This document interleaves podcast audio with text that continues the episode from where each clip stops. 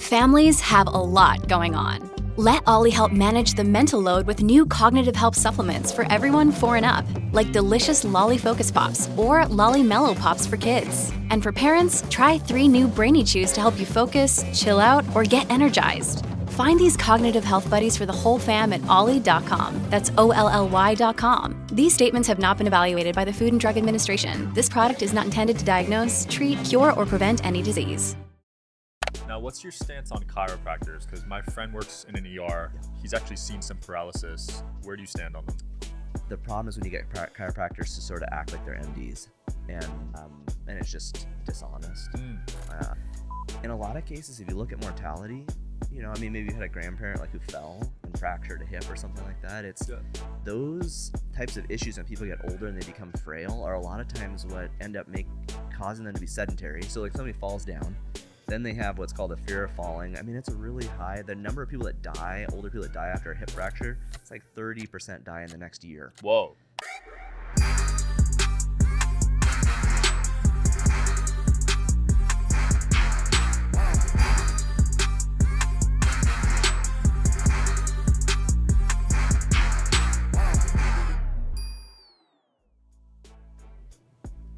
Welcome back to the Digital Social Hour, guys. I'm your host, Sean Kelly. Here with my co host, Charlie Cavalier, and Dr. Tom Walters. Thanks for having me, guys. Awesome to be here. Thank you. Absolutely, man. So I've been seeing your clips everywhere on social media, so I had to reach out to you.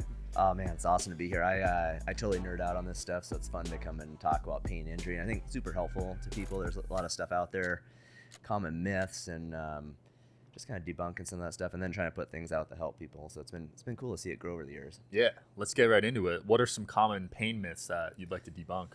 You know, probably the biggest, some of the biggest ones that got me started back in the day. I've been a PT for 17 years now, and I think after, you know, probably just two to five years of practice, I started seeing a lot of, unfortunately, a lot of medical providers, doctors, physical therapists, chiropractors. A lot of us, edu- from an educational standpoint, come from this kind of.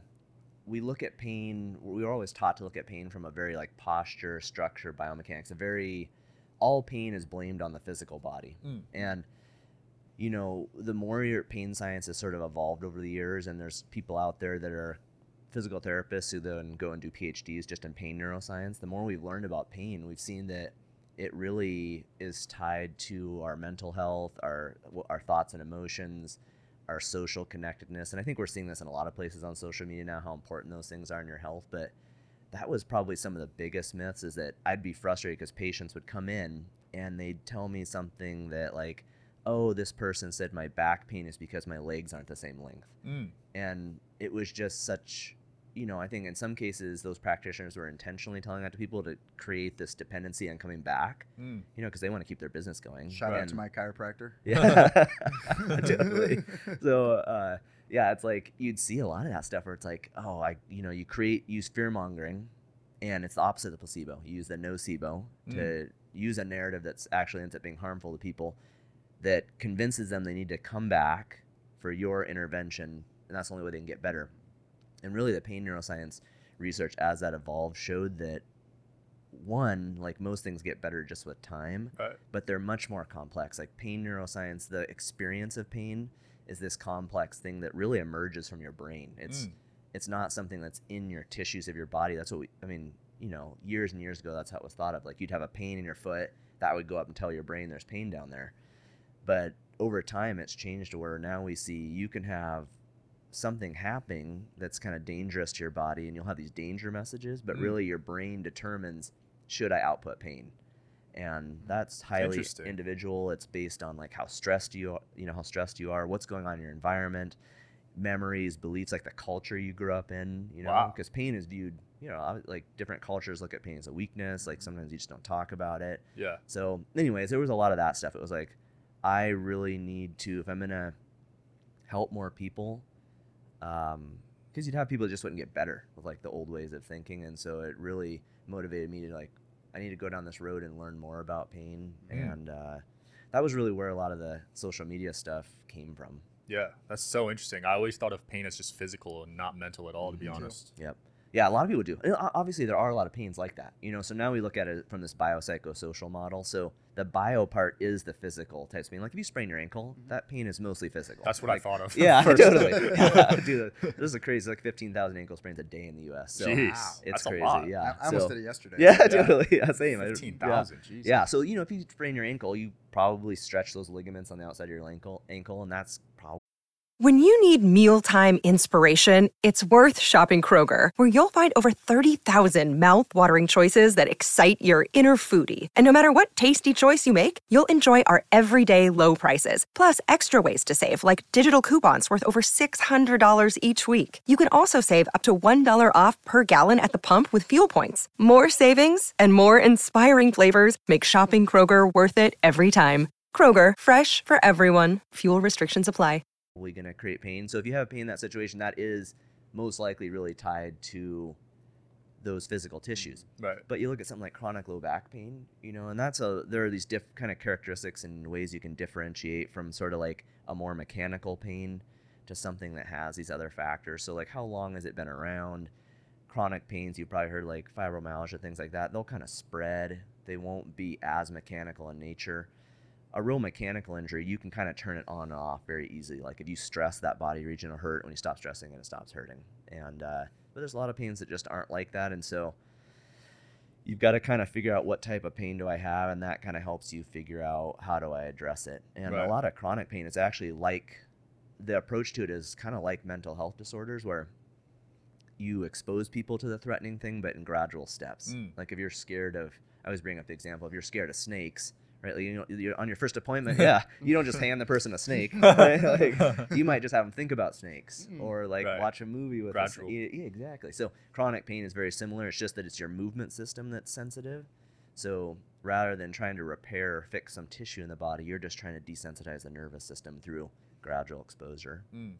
What are the most common pains you see, and what's been the best solutions in your experience for those pains? Yeah, you know, for sure, if you look at the stats, some kind of like low back pain, spine pain is just really common. Yeah. You know, we were just talking about neck pain a Yeah. second ago. So those two are really prevalent. Um, you know, and then associated with those, you can have people who just have that pain that stays in their spine, and then they can have radiculopathy where it has a nerve pain that travels down their arm or leg. Whoa. So you, You, hear, have that? I have that because of my SCM is so tight. Uh-huh. So I'll get vertigo because your SCM wraps around your Eustachian tube. Yep. And so sometimes when I go on a plane, I have to take a muscle relaxer, Mhm. literally just so that the pressure in my head will release through my Eustachian tube because my SCM is so tight. And then if I stretch this in a weird way for too long, I can feel the tingly all the way down my hand. Exactly. Ah. Yeah, it's crazy. Your neck muscles are super tied into the function of like your head. Um, a lot of people with jaw issues and kind of ear issues have neck issues in combination. And that position you were showing with your arm, that is a very common. We'll actually, with a lot of these nerve pains in rehab, do something called nerve mobilization. Sometimes it's called nerve flossing. Um, sort of like imagine pulling floss between your teeth. Your Yeah. nerves move like that. They do these studies where they will put pins in the nerves of cadavers and then you move the arms and legs of cadavers, and they found that your nerves actually have to slide um, Really? from anywhere from a few millimeters up to several centimeters. Wow. So that position you're talking about, if you reach out like that, Yeah. that's actually the primary position we uh, use to um, mobilize the median nerve, which Take is my money now? yeah. Like, so you should do that as an exercise. Like when you're having, like if you get arm tingle like that, what you would do, it kind of looks like this funky dance, but when your arm is out like that, it tensions that median nerve. That's why you Yep. start getting that tingling. So what you do is you alternate. So when you bring your wrist up like that, you move your head away. So now the nerve is tensioned at your neck. Oh my. Oh, oh. Yep. And then when you go the other way, Holy sh. then when you go the other way, it tensions it down towards your wrist and puts it on slack. Dude, I your can never crack my neck that way. Really? Ever. Which Ever. it may be that you know because all those nerve roots are exiting that side of your neck so and going down your arm so if you change the tension on the nerve farther down its path it will Yeah. influence your spine Wow. It's kind of crazy and it's not like it sounds like voodoo but they literally study it in cadavers and Yeah. now we have studies showing like in carpal tunnel that same nerve goes through there. Your nerves have their own microcirculation so if you do these nerve mobilizations it's been shown that it improves circulation to the Mm. nerve. So spine pain's a big one.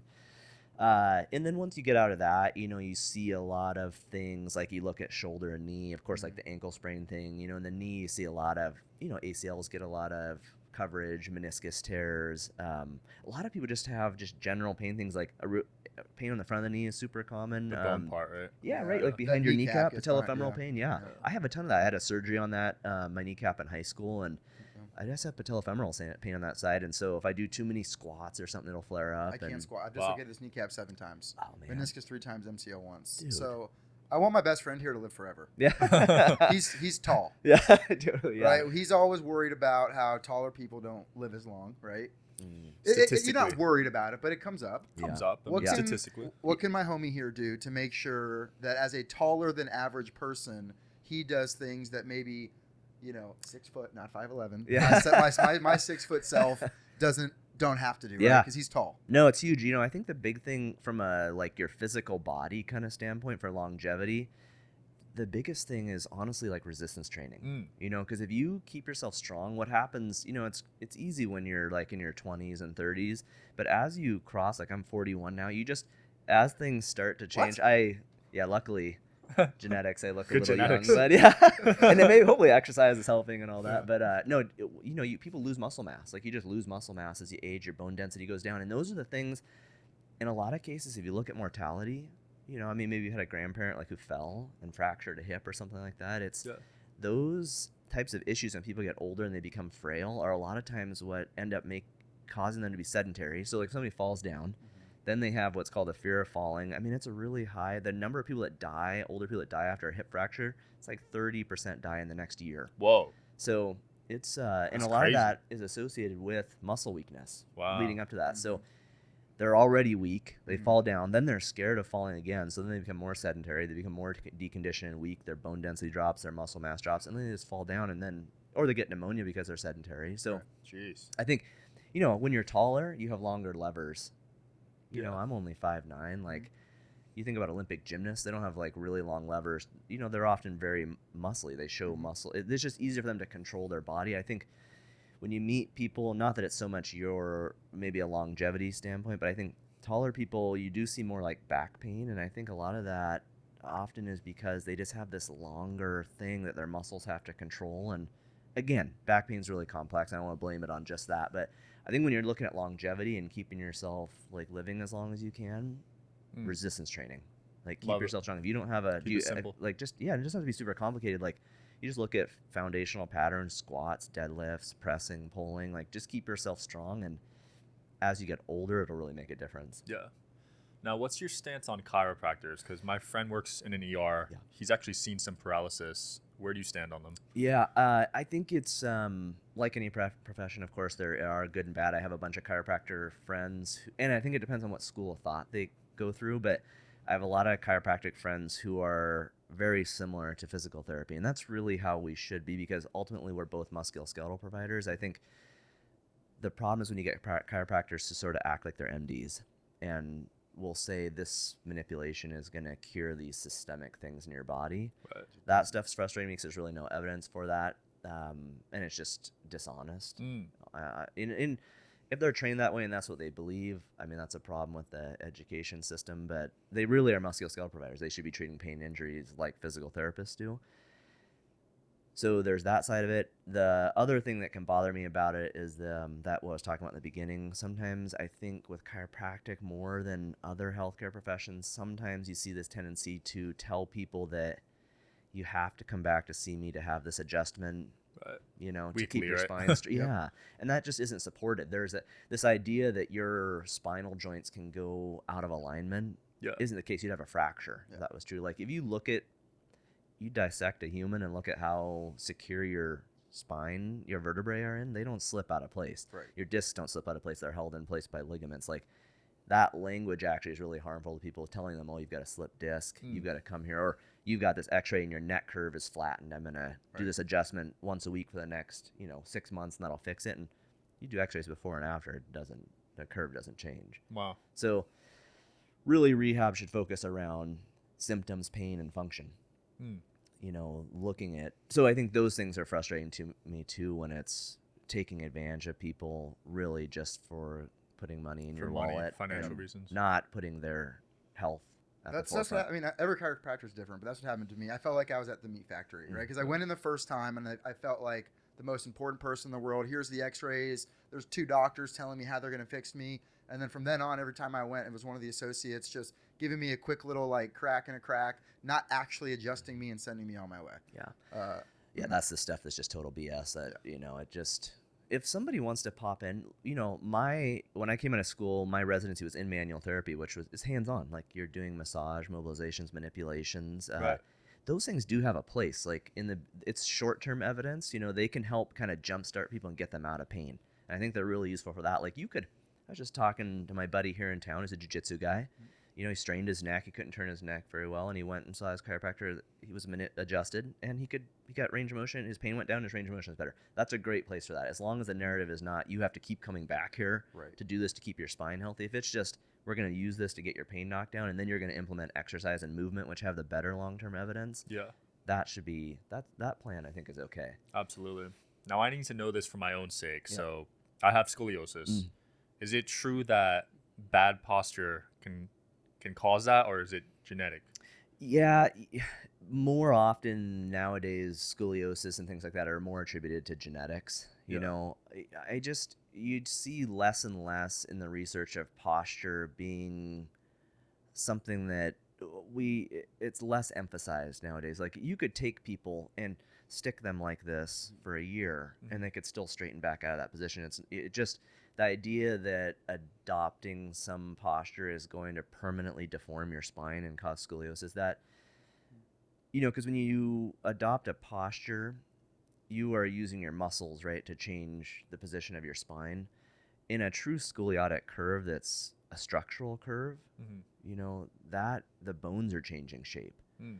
so for you, now of course your musculoskeletal system is always adapting. So in theory, if you stuck somebody like we're gonna torture them and put them in a particular spine position, or maybe they just literally through behavior behaviors held that position for years and years, maybe in theory when they were developing from a young age, that could change how the bones develop. Mm. And I think that that's why this definitely can happen because if you look at kids who that's why physicians, right? That's why pediatricians are always checking. I have two daughters. Like every time you go in there, they're checking for scoliosis Yeah. if you catch that early, you can put them in a thoracic, like say it's in their mid back, you can put them in a thoracic brace, and that will stop, limit the development of it. Wow.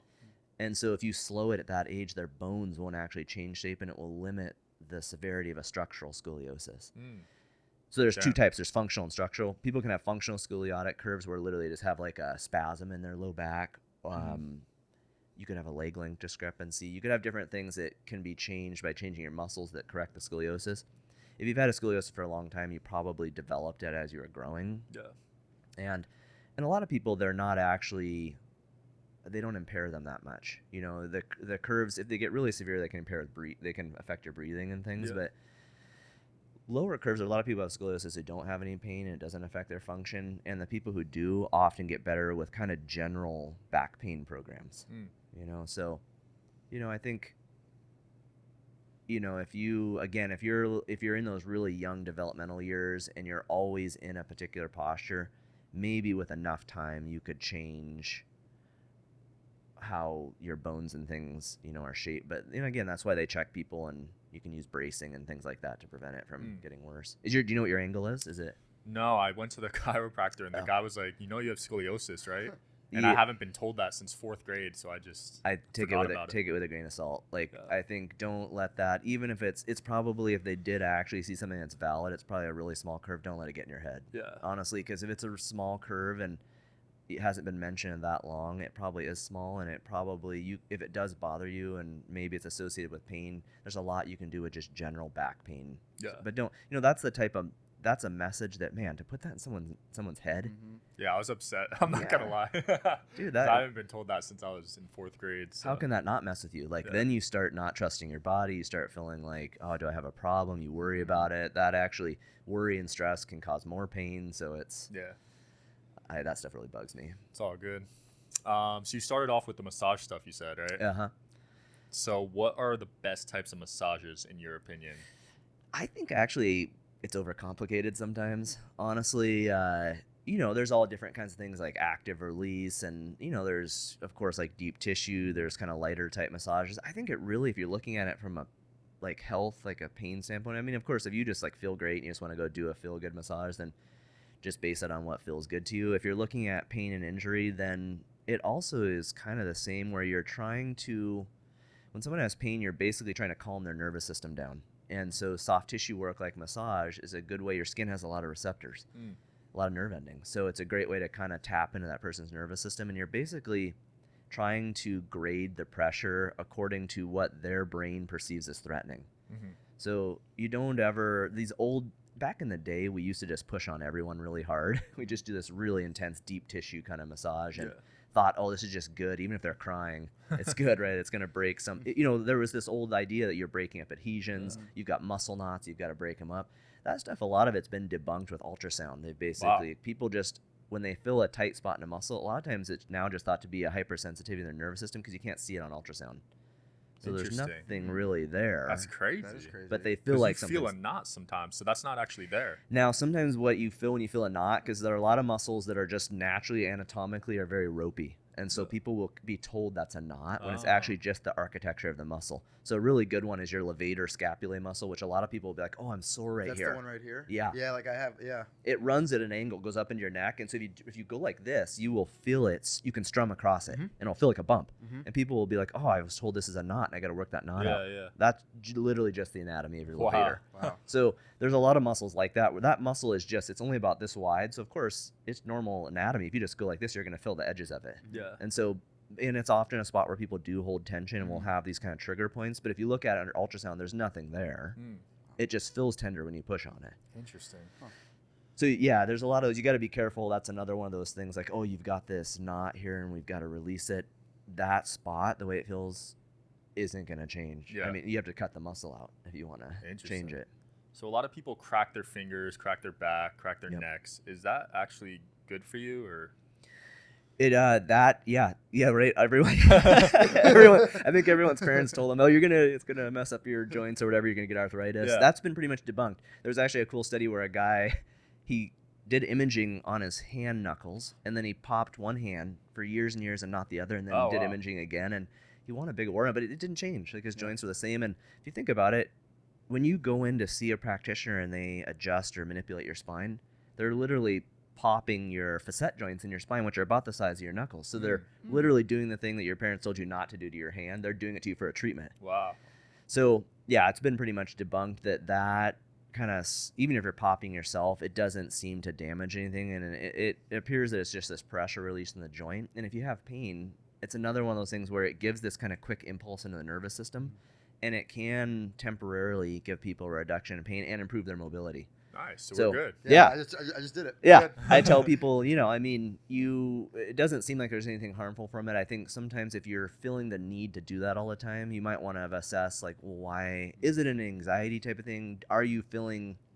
Is there like a sort, like, say you're doing it in your neck? Mm-hmm. I went through a period of time where I did that all the time in my neck, and I yeah. think it was funny. I think some of it was just a habit where because I popped it, I got in the groove of just popping it, and it just became a habit. I didn't really need to do it, and then once I stopped it, it was harder to pop it again if you're feeling muscle tension all the time, because some people will get that where they have a lot of muscle tension, and then they feel the need, they self pop, and it feels better. And maybe if that's chronically happening, Yeah. Maybe there's something else you could add that could prevent that from coming back as much. Maybe it's like even strengthening exercises are kind of interesting. When people feel tight, right, we'd always do massage and stretching. Yeah. There's been some kind of new research looking at actually when you activate a muscle and strengthen it, sometimes that works better for people to get it to relax, Mm. which is counterintuitive because you think if I'm contracting it, Yeah. it's getting tighter. Mhm. But there's some people that when you, you know, have you ever felt that? Like if you stretch in the morning, you contract all your muscles and stretch, and then you feel like everything's relaxed. yeah. It's kind of the same phenomena that they do this in neck pain, and people get it at work. That they'll have them do these resistance training, like strengthening exercises. A lot of those people will get better with that versus a stretching program. Wow. Wow. That's So- crazy. I would have never thought of that. Yeah. Yeah, it's cool. It's cool to see the science change, like how much it's changed, uh, even since I got out of school in 2007. Just how different. I think just how complex the body is and the nervous Yeah. system, and but at the same time, the stuff you do for it to keep it healthy doesn't have to be that complicated. You know, Yeah. it's like if you've got mobility problems, you work on mobility, and otherwise, you just try to keep getting strong, keep strong. Do you, do you think that our healthcare system can or will ever get to a point where it's more the preventative stuff that you're talking about instead of just take this pill and you'll feel better? Man, I'd like to think it would. It just, uh, man, I left insurance a long time ago because of the frustrations with it. And it just seems like it's getting worse. Yeah. You know, so many PTs are just burnt out. They're seeing 15 to 30 people a day and Jeez. 15 minute sessions. You just can't get people better. And yeah, they're just uh, the idea that it would shift. I mean, it makes so much sense. Like to have people come in before they have symptoms and teach them, or even to have insurance reimbursed for personal training Mm. like to pay for that would make That'd a ton cool. of sense like hey we'll pay for you to go work out a few times a week with a trainer the number of issues it could cut down on Really? because so many people just are sedentary and Right. there's so much research now on exercise and its ability to not only keep you strong and mobile which will reduce injury risk but reduce inflammation in the body i mean so many of these chronic diseases now are, are related to inflammation right Mm-hmm. chronic inflammation and exercise is one of the most powerful things you can do to reduce inflammation. And Mm. so, insurance companies, I just don't know. I, it, it seems so unlikely to me that it'll happen anytime soon that they would Yeah. pull the trigger to do that. But it makes, you know, it makes so much sense. Yeah. What are you working on now? Anything exciting? Yeah, I mean, it's just um, I've got the book out, of course, and the book is um, a big one, like we were talking about. It's almost Yeah. 500 pages, but it was kind of bringing together because you know on social media you can only kind of touch on things. It's just and people can't find stuff. People co- ask me all the time, "Hey, do you have a meniscus post?" And I'm trying to send things, and they're not that comprehensive. It's just a few exercises, and it's cool to see that help people. But the idea with the book was to create this resource for the whole body that has programs, you know, pictures of me doing exercises where you can basically, I can go to the elbow chapter and find a tennis elbow program, or I can go to the foot chapter and find a plantar fasciitis program, or any part of the body, Yeah. and uh, just spell things out in more detail.